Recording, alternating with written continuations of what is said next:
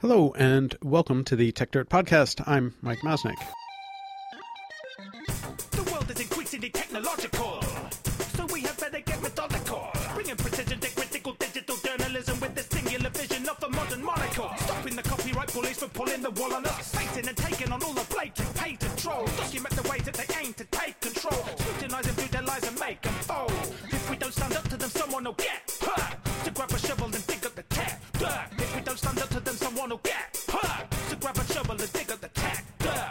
Uh, I don't think that it comes as a surprise to anyone uh, that computer security and cryptography are two extremely important and well, related topics these days.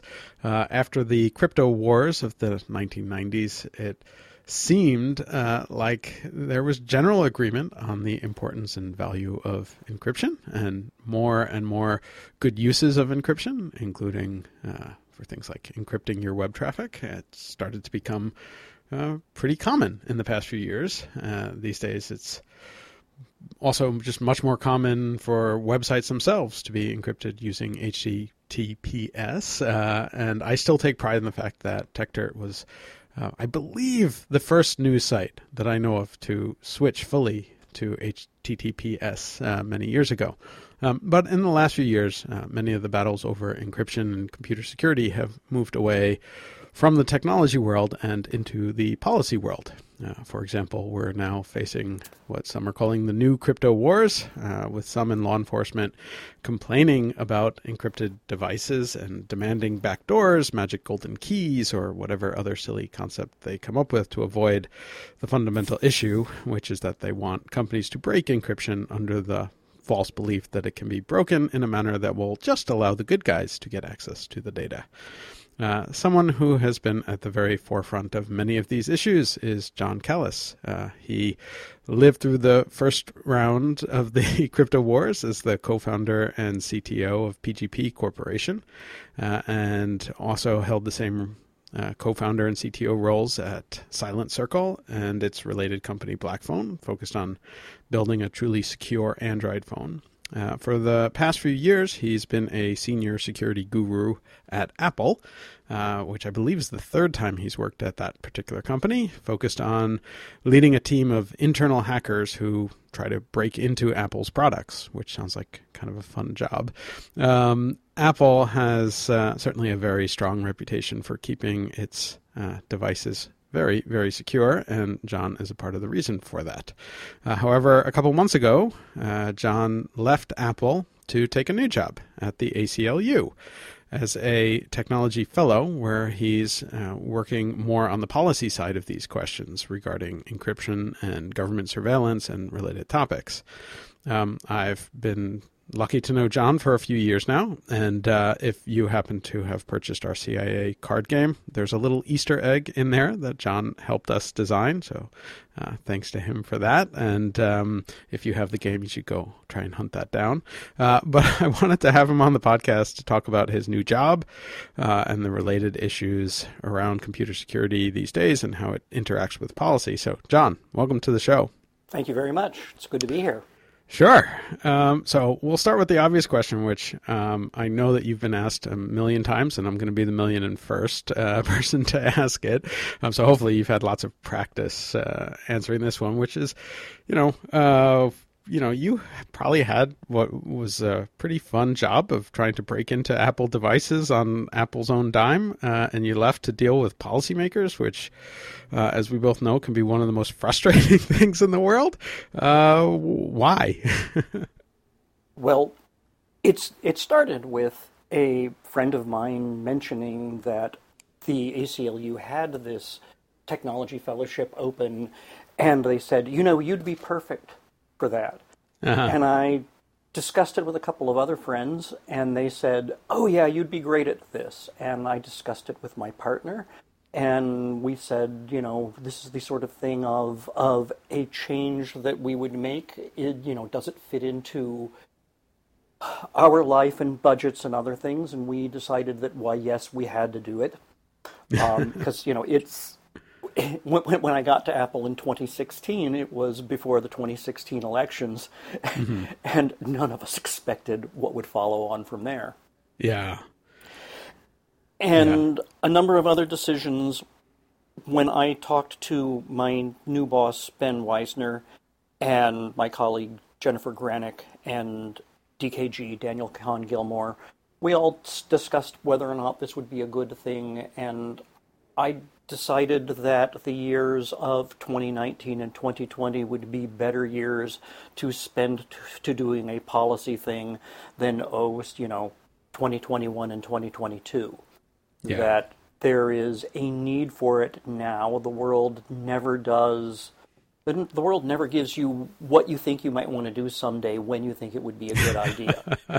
So you know there's an awful lot of it of I, I, recognized that there was a hot iron in front of me and figured that I ought to either strike it or decide that this is not something I'm going to do. Right. Um, cool. So, um, well, what specifically are you working on, or what do you expect to be working on going forward over the at least the next two years? Well, half of the job is helping the lawyers with the cases that they're working on because mm the ACLU as a national organization and 53 affiliates. There, there are there are three of them here in California and others around. Um, they work on various cases. They not only do FOIAs, lawsuits, but also um, part of policy is figuring out what you want laws to be and offering opinions on that. So um, I have been phrasing it as there's dealing with the world as it is and then dealing with the world as you would like it to be. So right. part of it is that when when the government is doing things, when law is doing things, there ought to be due process. All of the rules ought to be followed. And then there's the secondary conversation of what do we want society to be? And each of those goes into a number of things. Um, the other half of it is pretty much what what I am pursuing myself, and I'm getting my my feet on the ground with that. I've decided that the umbrella that I'm hanging things on is surveillance. Mm-hmm. That it is a reasonably broad topic where, for example, proposals for mandated backdoors on secure devices is a surveillance question. Yep. But location privacy is yep. a, is a surveillance question dealing with indiscriminate use of machine learning algorithms like you know setting up face detectors here there everywhere. That's also a surveillance issue. Many of these things are intimately tied into um, interesting technology and in a lot of cases there is there is the secondary question of what's the appropriate use? Because people who are doing these, you know, this, this is one of those things that always ends up being is that the reasons that, that that people want to do something are usually very good reasons, but there's the process and follow on effects that we also have to look at as well. Right. Yeah, it's. Um, I mean, it's such a broad topic these days because, I mean, almost you know there are so many different um, technology issues that that all sort of feed back in, into the surveillance question, and and there, um, and it's one that I think is is really challenging. Do do you think that? Um, and, and the answer could be all of the above, but like, do you think that that your role is going to be more focused just on on you know sort of educating people about the technology and and what that means um, versus um, well, I guess, uh, or, or, I, part of my sorry, there's all different ways I could go with this, but you know, is it is it educating policymakers? Is it educating the companies themselves? Is it um, you know coming up with new ways of thinking about these things? What what is the best way to like? We all know surveillance is an issue, and we all know that. Um, uh, you know, as as the different technology companies and different technologies grow, that there are different challenges that are being presented. But one of the uh, the things that I've been thinking about a lot lately is so many of the things that are now coming up that are, are suddenly being raised as potential surveillance issues are ones that weren't even you know weren't even on the radar um, just a little while ago concerning surveillance. So I'm, I'm just sort of trying to figure out like what is the how broad is your umbrella basically. I think that that the first thing that you were saying, which is educating policymakers and others, is the primary thing that I'm doing. Okay. Um, there are other places where that ends up going. I mean, for example, DKG has been spending a lot of time in standards bodies, Yeah. and I have not wanted to to end up with two of us on that. But I have been working with the message layer security team. I went with them um, a couple of weeks ago in the Bay Area here. They had presentations at Real World Crypto and then had a working session the week after that because I've built messaging systems before. I know exactly what the problems are. It's a it's a place where it would be really useful to have things that are going on. So I don't want to spend a lot of my time on that, but this is a thing where it's like, ah, part of the I know how to help this and I can help make sure that it goes in a good direction and provide good input to it is a place where I can take a slight detour into that. Yeah, yeah. I- I, I mean, and even that, like, if we explore that area a little bit, like messaging systems and things like that. Right now, we're we're dealing with, you know, there are questions around, um, you know, different security problems pop up here and there, and like, you know, Facebook is apparently now trying to merge sort of the three different messaging systems that they have between Messenger, Instagram, and WhatsApp, and a lot of people have already raised some questions about you know how that would work. I mean, part of the the pitch behind it is that it'll you know WhatsApp is end to end encrypted, but the other two are well, I guess Facebook Messenger has some end to end encryption. I forget now. It has some. yeah, um, but there are questions about like whether or not that's you know how how you would, would do that. But that's you know that's a private company. Um, and and so you have all these different companies with different their own sort of proprietary standards and then you know trying to integrate them versus you know other sort of standards that that others might rely on uh, whether proprietary or or open standards um you know are are you do you think you'll be in a position to kind of like you know influence Facebook in terms of how it develops or how it, it goes forward or or is that not the focus I would be I would be happy to you know help them with it as much as I, I could. Um, in in some of these things, there there's there's broader questions. I mean, you know, for example, you know, take a look at let's just take Facebook Messenger. Um, normally, when I use Facebook Messenger, it ends up being in something that is permanent and stored by Facebook. right End to end encryption would stop one level of surveillance because it would mean that um, somebody who is merely surveying the the network traffic as it goes by are not going to get the contents of the messages, but they're going into a database that's essentially a permanent database. So Right. that's you know that's a limited thing, and just making it be end to end encrypted by default certainly ratchets the total security forward. But you know it it's also another consideration that these things are around forever. And things that are around forever that are conversations that context is important on. Um you know we, we we've seen all sorts of things where you know it's like somebody gets criticized for their old tweets. Yep. And I know cases where a tweet blew up into a small storm of people having opinions. And the reality was that this person and that person who are friends decide to rib each other and, you know, and sort of snicker a little bit. And the people who are getting outraged have a certain amount of it because they were being intentionally pro- provocative. And when you're being provocative and then you provoke someone, you kind of did what you were intending. yep But it was also two people who are having kind of like a loud conversation in a restaurant to see what what everybody else's response is going to be. And it's both it's both more and less than what it appears on the surface. yeah Um, and similarly, I think it would be great to have an integrated system where where Instagram, Facebook, WhatsApp are all using the same infrastructure underneath.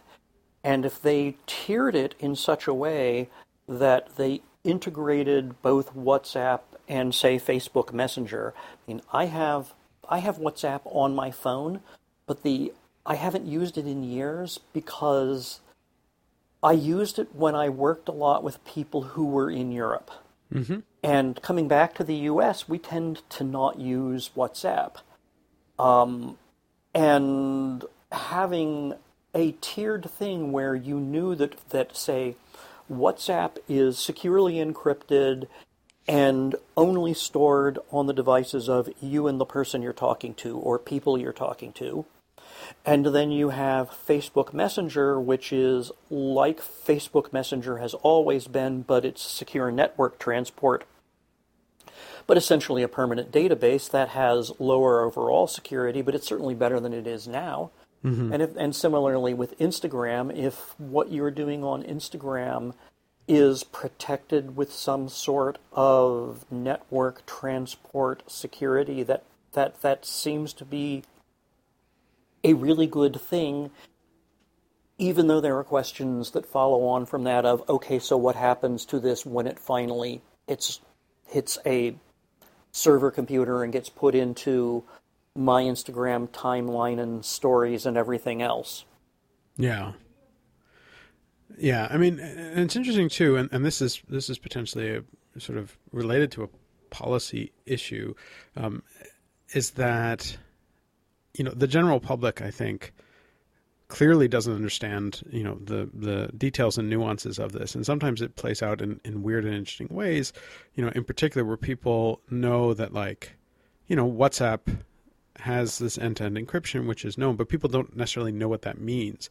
And you hear stories where people will use it, assuming that that somehow, you know, makes those conversations completely private. And as we've seen in in some cases with potentially some of the the uh, many people in the president's orbit who have been indicted or or uh, arrested for, for different things where they they thought certain conversations were uh, pri- completely private and secret and that law enforcement would not get access to the to it. And yet they you know they eventually did not realizing that you know uh, getting access to the device will often give you access to those conversations and, and other things like that. I do wonder, you know, there are all these different levels of, of you know protection and secrecy some of which you were just discussing where it's you know whether it's encrypted in transit or you know the uh, at rest on the device the the average person, and even maybe a significant number of te- technologically savvy folks, probably don't fully comprehend all the differences. Um, are you concerned that that that alone leads to maybe people feeling safer or more protected than they really are? I think it's certainly a legitimate concern. Um, from my point of view, as someone who in general believes in free speech, part of my concern with building things on my own has been that we particularly in in this country defend more than anybody else in the world what people say particularly in public. Yeah. And yet we have the fewest protections on things that we say in private. Yeah. That it it was at one time when if you wanted to talk to somebody, you know, you could go to a crowded restaurant, walk around the park and have a reasonably secure conversation. But if I'm working with people sitting here in San Francisco and they're in New York, um, how do we effectively make it so that we can do an equivalent of go into a conference room and close the door? Yeah. And that's been my major concern in developing these is that we no longer are in a world where people tend to only visit each other in person. The internet has permitted us to carry on reasonably intense relationships with other people and have them be at a distance. Um, it isn't completely new. I've been I've been reading a lot of history, and one of the things that I have been reading was a biography of James Madison, and it's been very interesting to to in that book have it noted that you know in a conversation that that a couple of our founders had, they wrote in code dot dot dot, and I read that, and an eyebrow goes up, and I go, "Oh, really?" and there were a lot of times when they would they would write in their letters in code, and mm. there were a couple of times when they wrote in code, "This is too private." To put down on paper, it could be intercepted. So I'm going just going to have to tell you about it the next time we meet. Hmm. Yeah, that's interesting. So these things are not new.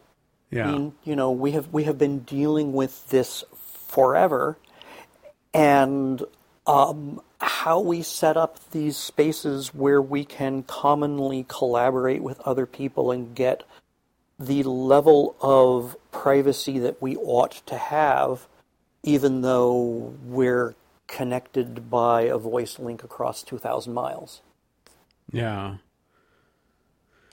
Um, one of the things that I think always comes up in, in these conversations and, and debates is, you know, I think if, if you go back, whatever, 20, 50 years, and you talk about sort of like the dystopian predictions of the future, um, so much of it was focused on specifically, you know, the government building systems to, to, to spy on people.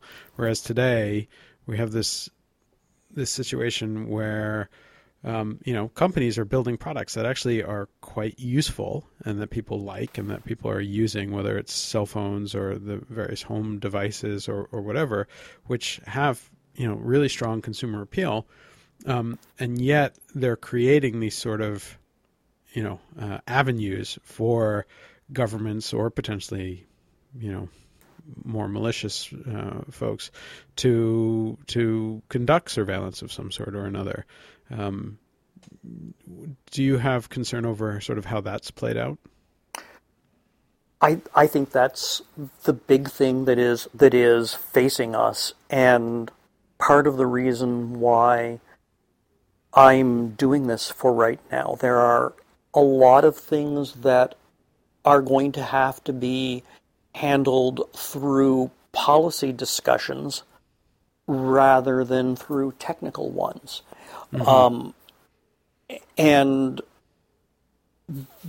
we started saying a number of years ago. I mean, I, I remember when I was with Carl Ellison and he was working on an essay and had been saying where he was saying is little brother by which he meant corporations and and other other organizations are they a bigger threat than Big Brother? Mm-hmm. And I think that presently we feel that perhaps that is true.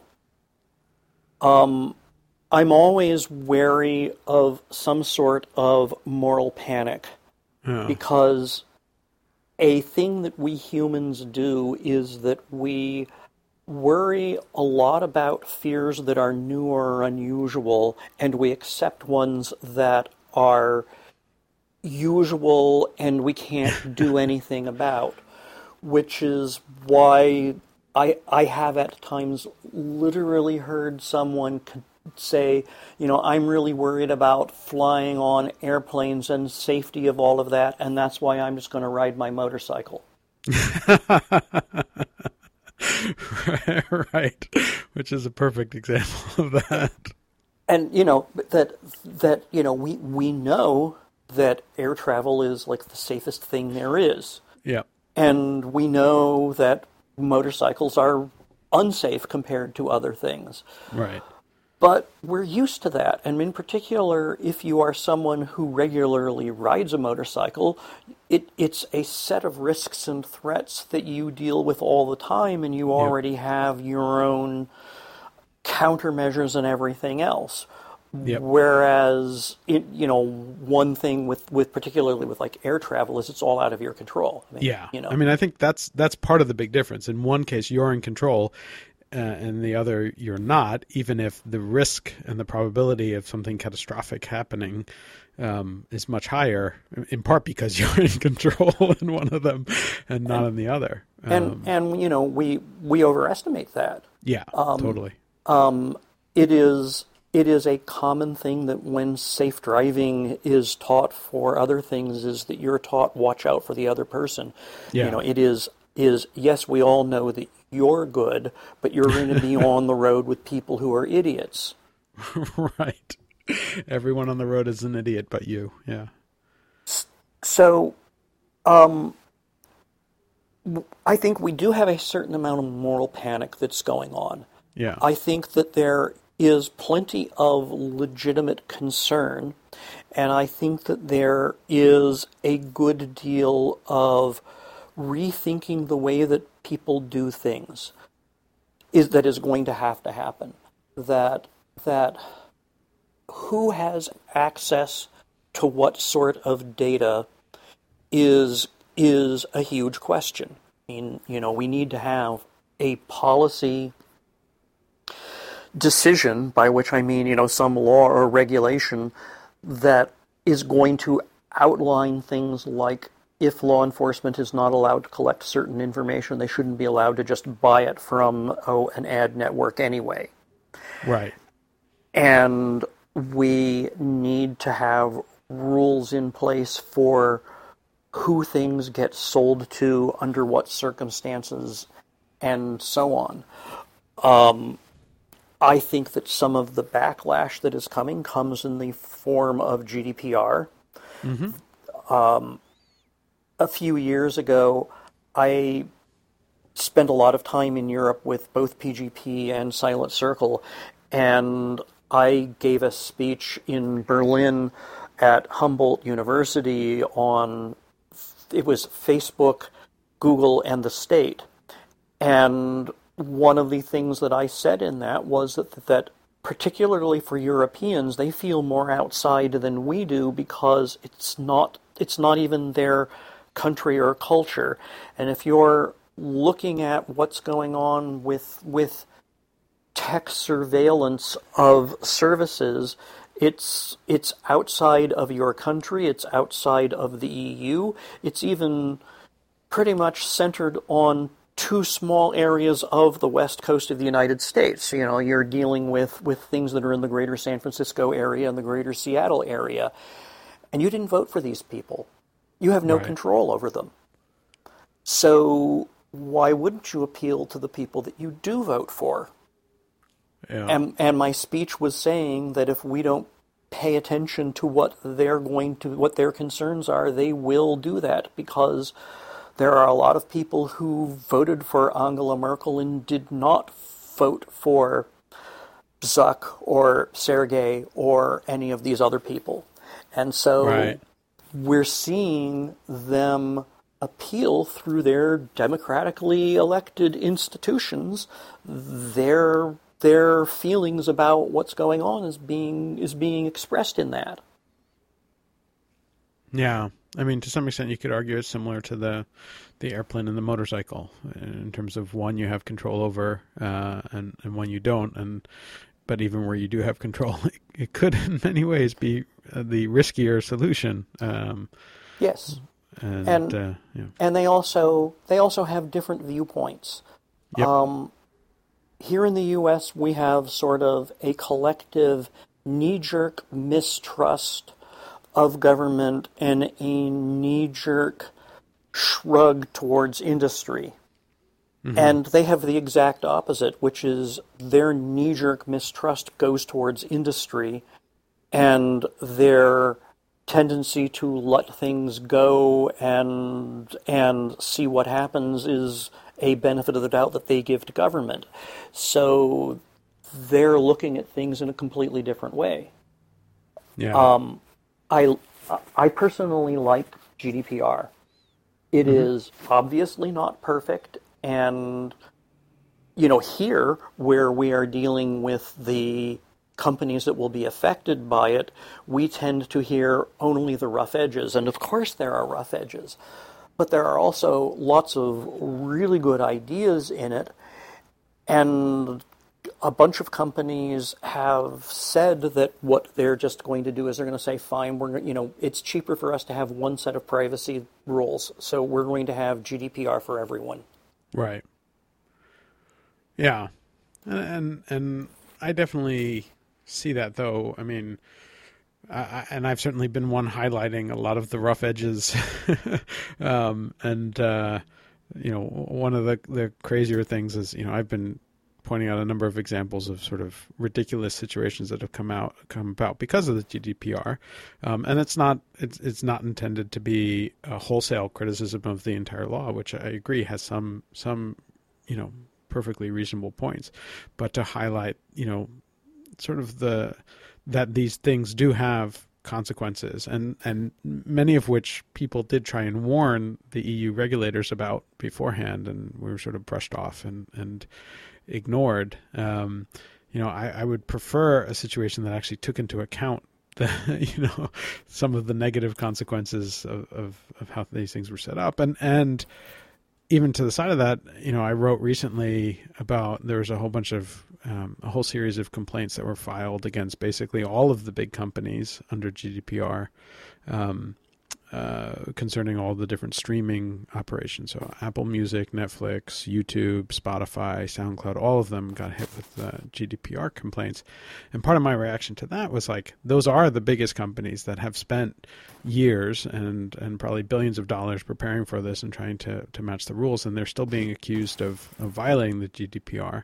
And if they can't get their own act together, um, you know, what does that say for for the smaller companies out there um, who certainly don't have the ability to do all of that?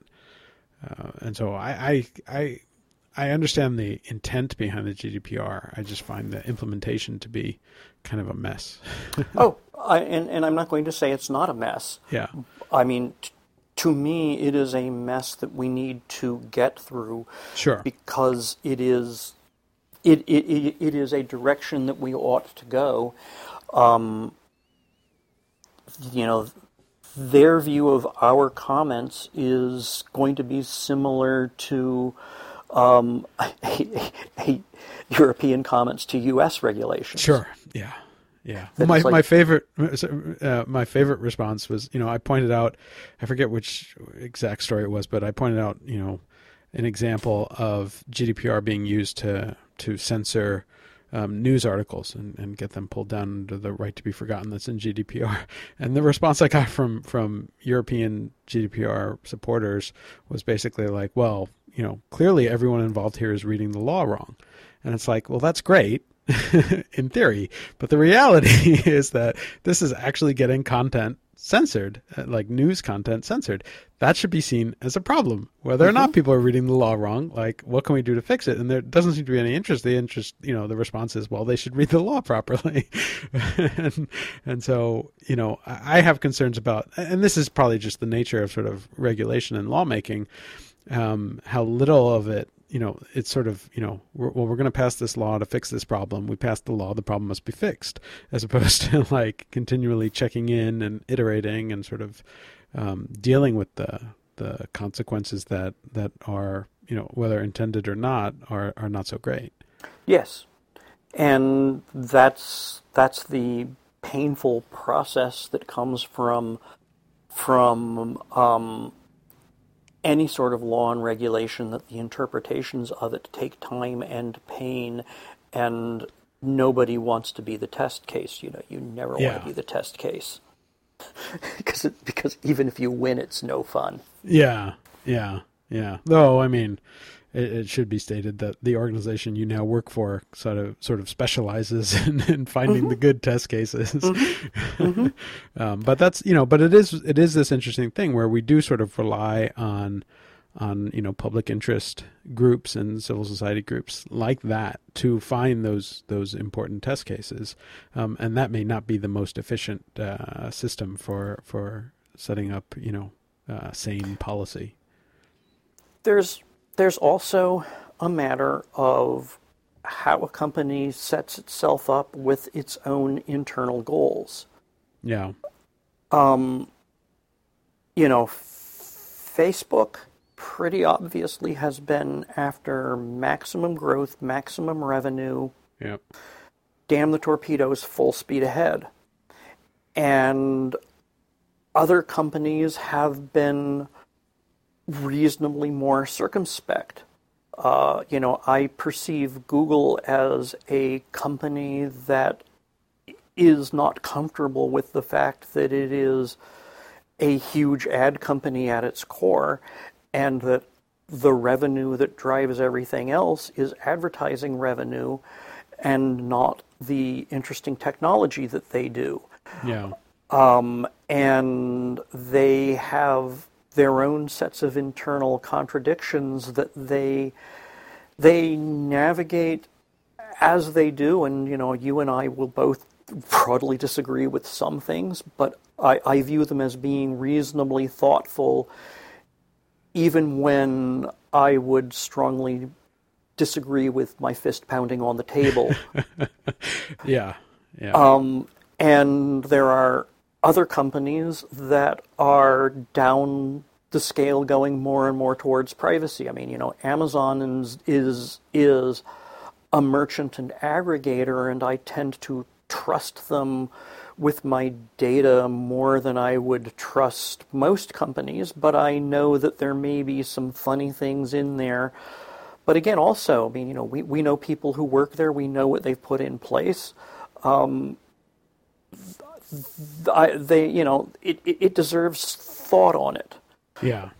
Um, Apple is hardly perfect, but they've been quite vocal in designing things in such a way that they maximize privacy.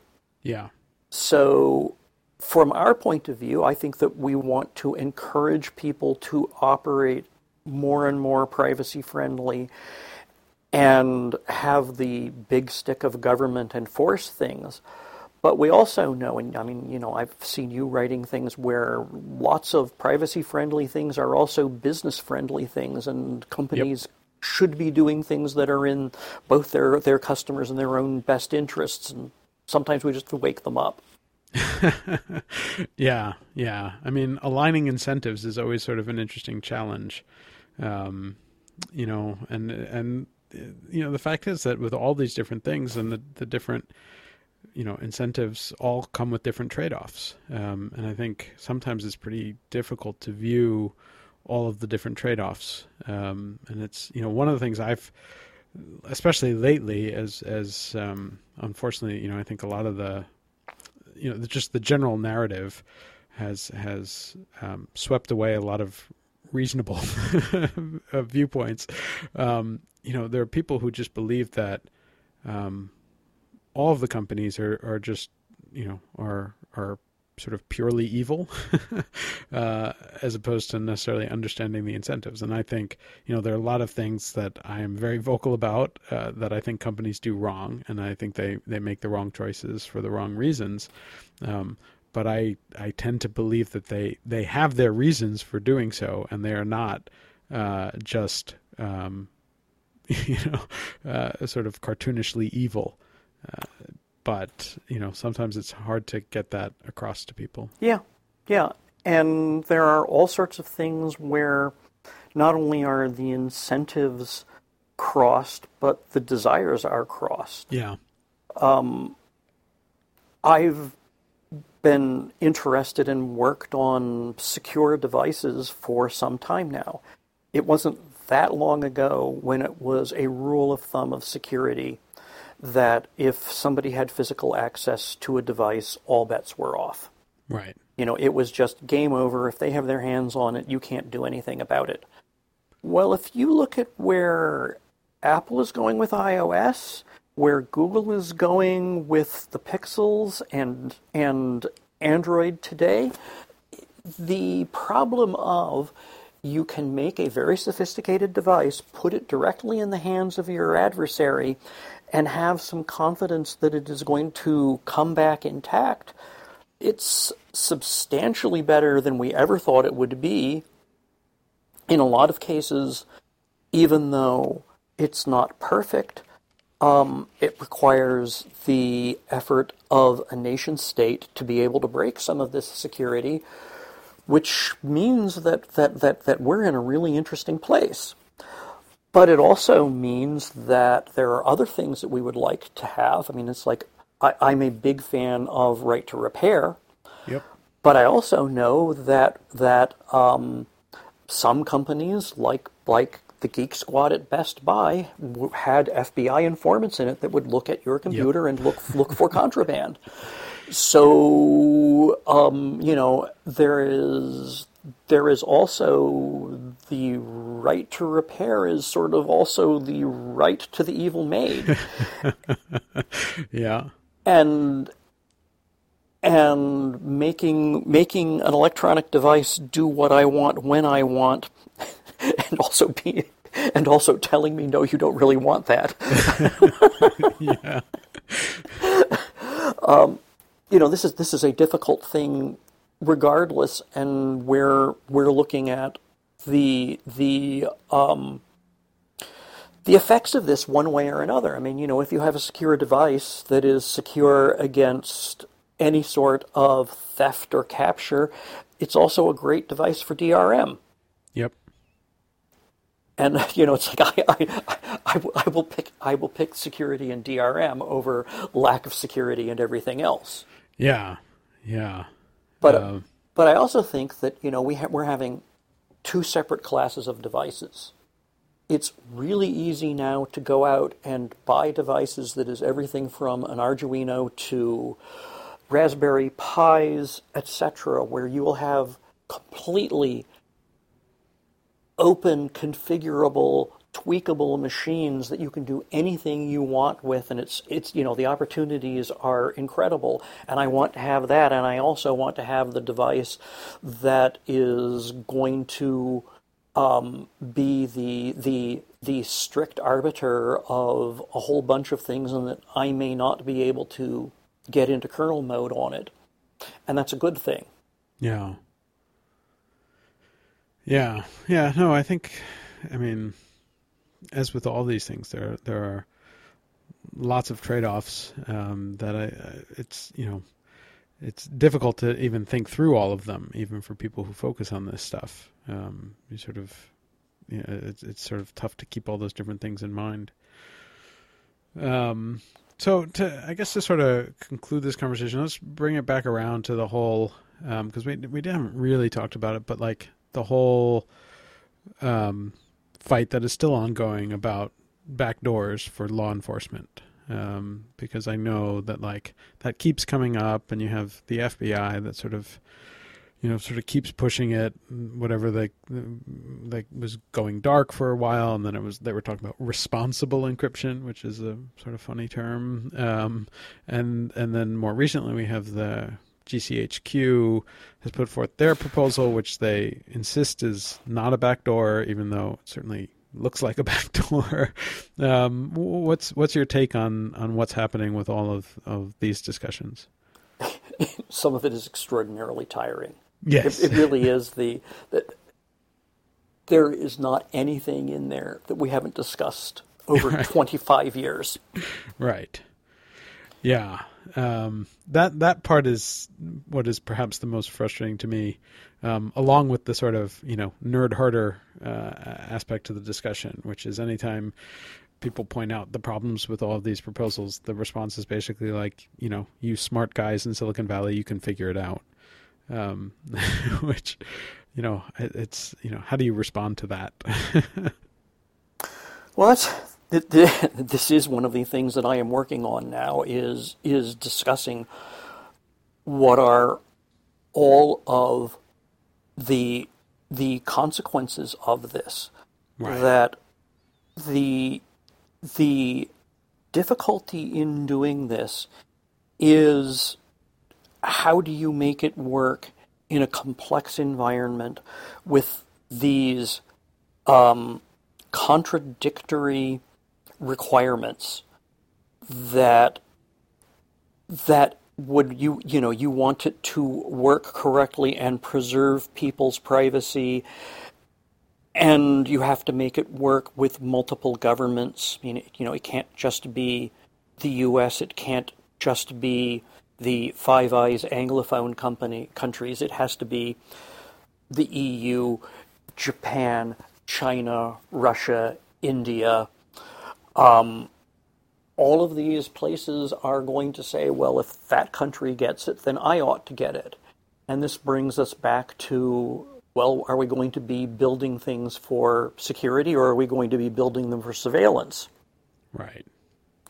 The way that you would manage a policy system of how you would you know who has the right to be able to open up what device under what circumstances that's that's really where where, where the difficulty is and you know as you know as a tech person you end up with a little bit of code doing the actual thing that you wanted, and then a whole lot of UI and a whole lot of experience and so on and so forth. And usually the hard technical parts are actually easier than how do you express it in an understandable way and put the right UI on it. Yeah. Yeah. Well, um, I'm I'm sort of hopeful that that at some point within my lifetime we can get past the the same debates that we've we've had. So I'm I'm I'm hopeful that you can figure out a good way to uh, well, go- teach I'm, that to people. I'm going to try because part of this gets down to what are really some basic philosophical and logical questions that that that that in discussing this with my colleagues, we have been we've been looking at this and we get directly to so what makes a person a person and what is truly you and what is inviolate you know you know what what is it that you ought to be able to keep to yourself and no one else gets to know. Yeah. So um, and I and I think that a lot of what we're going to have to do is is go back to some of these questions of of what is there, um, the the differences that we have in in various countries and various areas where there are are are differing rights, differing expectations, are all about how we view the world, and very few of them about what the technology is. Yeah. So, you know, we've gone to the point now where the hard questions are policy and political, not technical. Yeah. Yeah, no, I, I think that's fair. I mean, one of the arguments I've made a bunch too is like, I, I, I almost feel like people don't even agree what privacy means, um, and and so we have these sort of weird debates about privacy when people are often talking about completely different things. Yes. Um, and and I think that that makes it difficult as well. Yes. Um, and and you know it's it's tough to have a, a, sort of serious debate when when people aren't even you know t- discussing the same thing where their definitions are different. Um, and um, you know, and it's funny too because like when when I sort of try and lock in on what do we mean, what are we talking about? Are we concerned about, you know, specific kinds of data, and and what does that include, and and what are the sort of trade offs involved in it? Um, I mean, suddenly it, it creates these different kinds of arguments as well. And we're getting to a we're getting to interesting things that are happening particularly here in the US, where some old things are being reconsidered. Um, yeah. One of one of the things that just happened this week is the um, biometric privacy law in Illinois, and their Supreme Court is letting a lawsuit go through, and it was a unanimous decision to let the lawsuit go through. And and the question really is you know, what harm was suffered.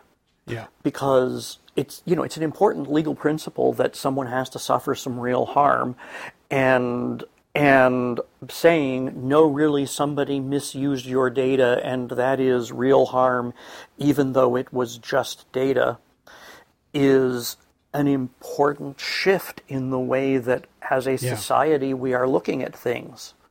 And I, I find that incredibly.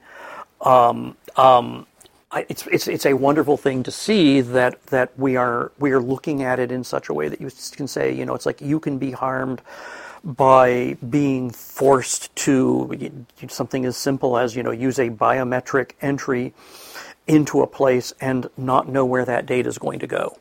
Yeah, yeah, and and um, yeah, because you know for years there there have been these lawsuits that were basically challenging that, and time after time, you know, courts were basically saying, well, there's no concrete harm from having your data, uh, you know, leaked or breached or whatever. Um, whereas this is this is a shift in, in a different direction. Um, and it'll be interesting too. I mean, related to that, there was there was just a story um, about uh, um, I guess a, a major apartment complex that is in Mhm. putting in you know uh, you know biometric um, you know locks and, and other systems in all of their apartments. And and some of the residents are complaining but are basically being told like you know too bad you know and but even but they're unable to answer the questions about you know what is happening with my data. And so you have all these questions about is that is that a privacy violation? Is it a um, you know and, and and what does that mean and who has control and all of these questions that I think are are big so it'll be interesting to see what happens uh, with that particular lawsuit and, and and the various other laws that are sort of popping up around and related to that um, so there's there there are a lot of these these questions out there, and I think uh, you will be kept very very busy. Oh yes. Oh yes. Oh yes. It's you know it it is it is going to be very interesting, and you know this is going to be how this goes back into how you how you make a a system, um, and and what ought to be there. I mean, you know, I found it very interesting where the CEO of Vizio says, you know, you know, hey, if we didn't have these TVs that were smart TVs and feeding Yep. into the advertising thing, we'd have to charge you more. And you know, my immediate reply is, how much more? I've got my wallet right here. right.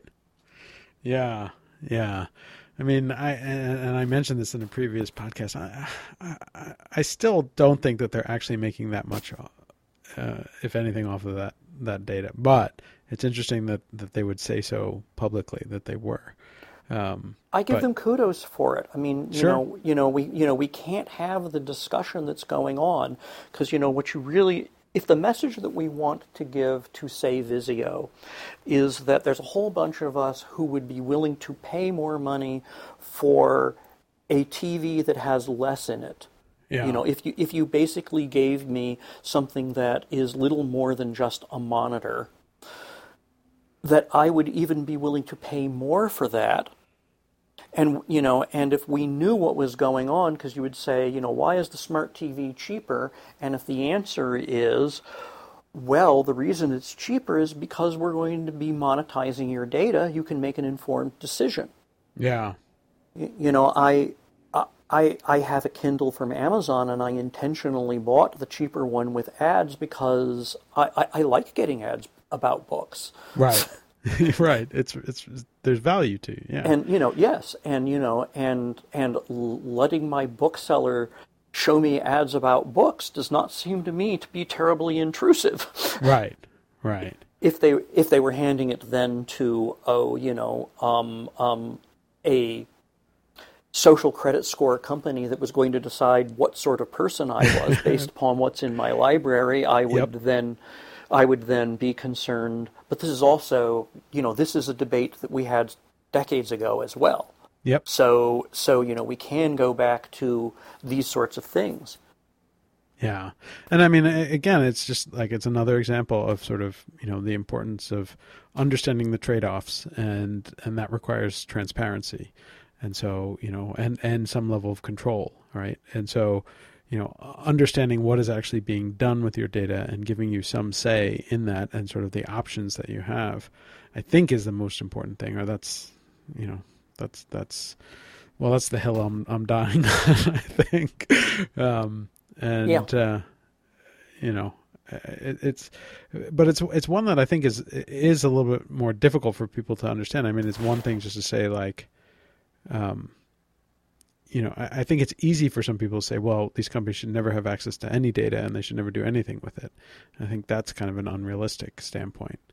Um, I think it's I think it's unrealistic, and it, it, it also has the other side of it, which is forbidding me from being able to sell my data, yeah, which which is you know it seems like you it ought to be possible for someone to say you know yes I'd like to be part of this you know ages Yeah. ago ages ago people who did that were even secrets I mean you know back in the old days of broadcast television Nielsen families you know had to hide the fact that they were Nielsen families right. Yes, I remember that. But uh, Um, but you know, I wouldn't. You know, it would be just as wrong to say you can't do what Nielsen did in the old days as to say, oh yeah, sure, take all this data and do whatever you want with it. Right. I mean, but it's interesting too. Like, and and uh, I, we've been talking for a while, so I know we need to wrap this up. But but there, the, you know, just recently there was this uh, the story about um, Facebook and basically paying, um, in some cases, teenagers, but also uh, adults. Um, some money like twenty dollars in sort of coupons a month in order to get access to all the data on their phone, and people are sort of somewhat reasonably up in arms about it. But there is this sort of nagging voice in the back of my head that's just like, but that is kind of the thing that some people have said, which is like, if you're going to have access to my data, pay me for it. And here Facebook is doing that. They may not have been entirely transparent about how that data was being used, but you know, but people still get up in arms over that situation after first complaining about like, oh, you know, Facebook is just you know hoovering up your data um, and not giving us anything, and here's a situation where they are paying for it and then still getting slammed for for their privacy practices. Um, I I think that there are different questions between what you do and how you do it. yeah, that in in the case of what they were doing with that VPN is that they were in fact looking at all of your traffic yeah, um, apparently even cracking into your SSL yeah, data and everything else which they may not have been particularly transparent about. Yeah, yeah, and yeah. I agree. so so also, the targeting teenagers part was not great. which yeah i mean and but i also you know that could be done correctly yes.